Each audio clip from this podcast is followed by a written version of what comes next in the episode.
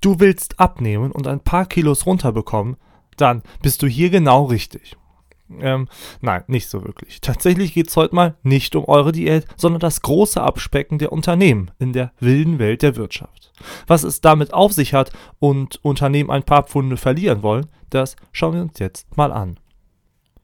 Zunächst einmal, Lean bedeutet einfach nur schlank und bezieht sich somit auf schlankes Management. Anfang der 90er Jahre entwickelte, ging es damals um Produktionsbedingungen im Automobilsektor, insbesondere die Effizienz der Produktion, die dabei untersucht wurde. Daraus entwickelte sich dann die Lean Production, aus der sich wiederum das Lean Management ableitete.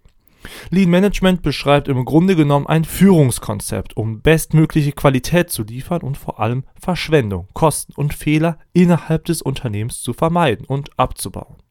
Es ist also einfach gesagt ein Instrument der Optimierung, also eigentlich nichts Weltbewegendes, würde man meinen, weil in Unternehmen ja immer der Wirtschaftsaspekt im Fokus steht, also etwas effizienter, das heißt kostengünstiger im besten Fall herzustellen.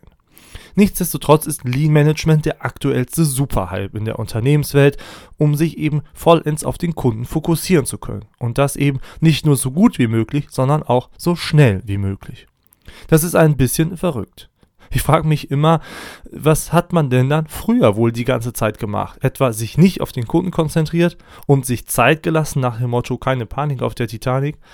Naja, vielleicht hat man einfach dann früher nicht ganz so schnell gearbeitet. Aber kommen wir wieder zurück zum Lean Management. Um dieser Management-Typus im Grunde zu verstehen und dann eben auch durchzusetzen, bedarf es konkreter Prozesse und klarer Effizienzkriterien, die in diversen Methoden und Denkweisen zum Ausdruck kommen.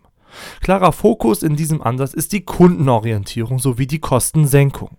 Fragen wir uns also, was man tun kann, um intern Prozesse zu optimieren und nach unnötigen Barrieren Ausschau zu halten. Eine mögliche Antwort könnte ja lauten, richtig, einfach mal das Personal fragen, was man denn vielleicht an Fehlern überhaupt macht und wo man Einsparmöglichkeiten irgendwo ja ausmachen könnte. In der Tat werden im Lean-Management die Mitarbeiter mit einbezogen, die ihre eigenen gesammelten Erfahrungen, Expertisen und Kompetenzen eben sinnvoll einbringen können. Dadurch wird Management, Gott sei Dank und endlich auch dann hoffentlich in der breiten Masse, mehr und mehr jedem Arbeitnehmer übertragen, beziehungsweise die Verantwortung von jedem Einzelnen gefördert und gefordert. Das ist doppelt gut. Mitarbeiter sind dadurch motivierter, weil sie eben mit einbezogen werden und das Management wird insgesamt effektiver, weil ein Chef alleine im Sessel seines stillen Kämmerchens eben nicht wirklich tolle und äh, ja, ähm, sinnvolle Entscheidungen treffen kann. Schon gar nicht, wenn es darum geht, Ineffizienzen einzusparen, wo dieser Chef im Grunde gar nicht mit dran beteiligt ist.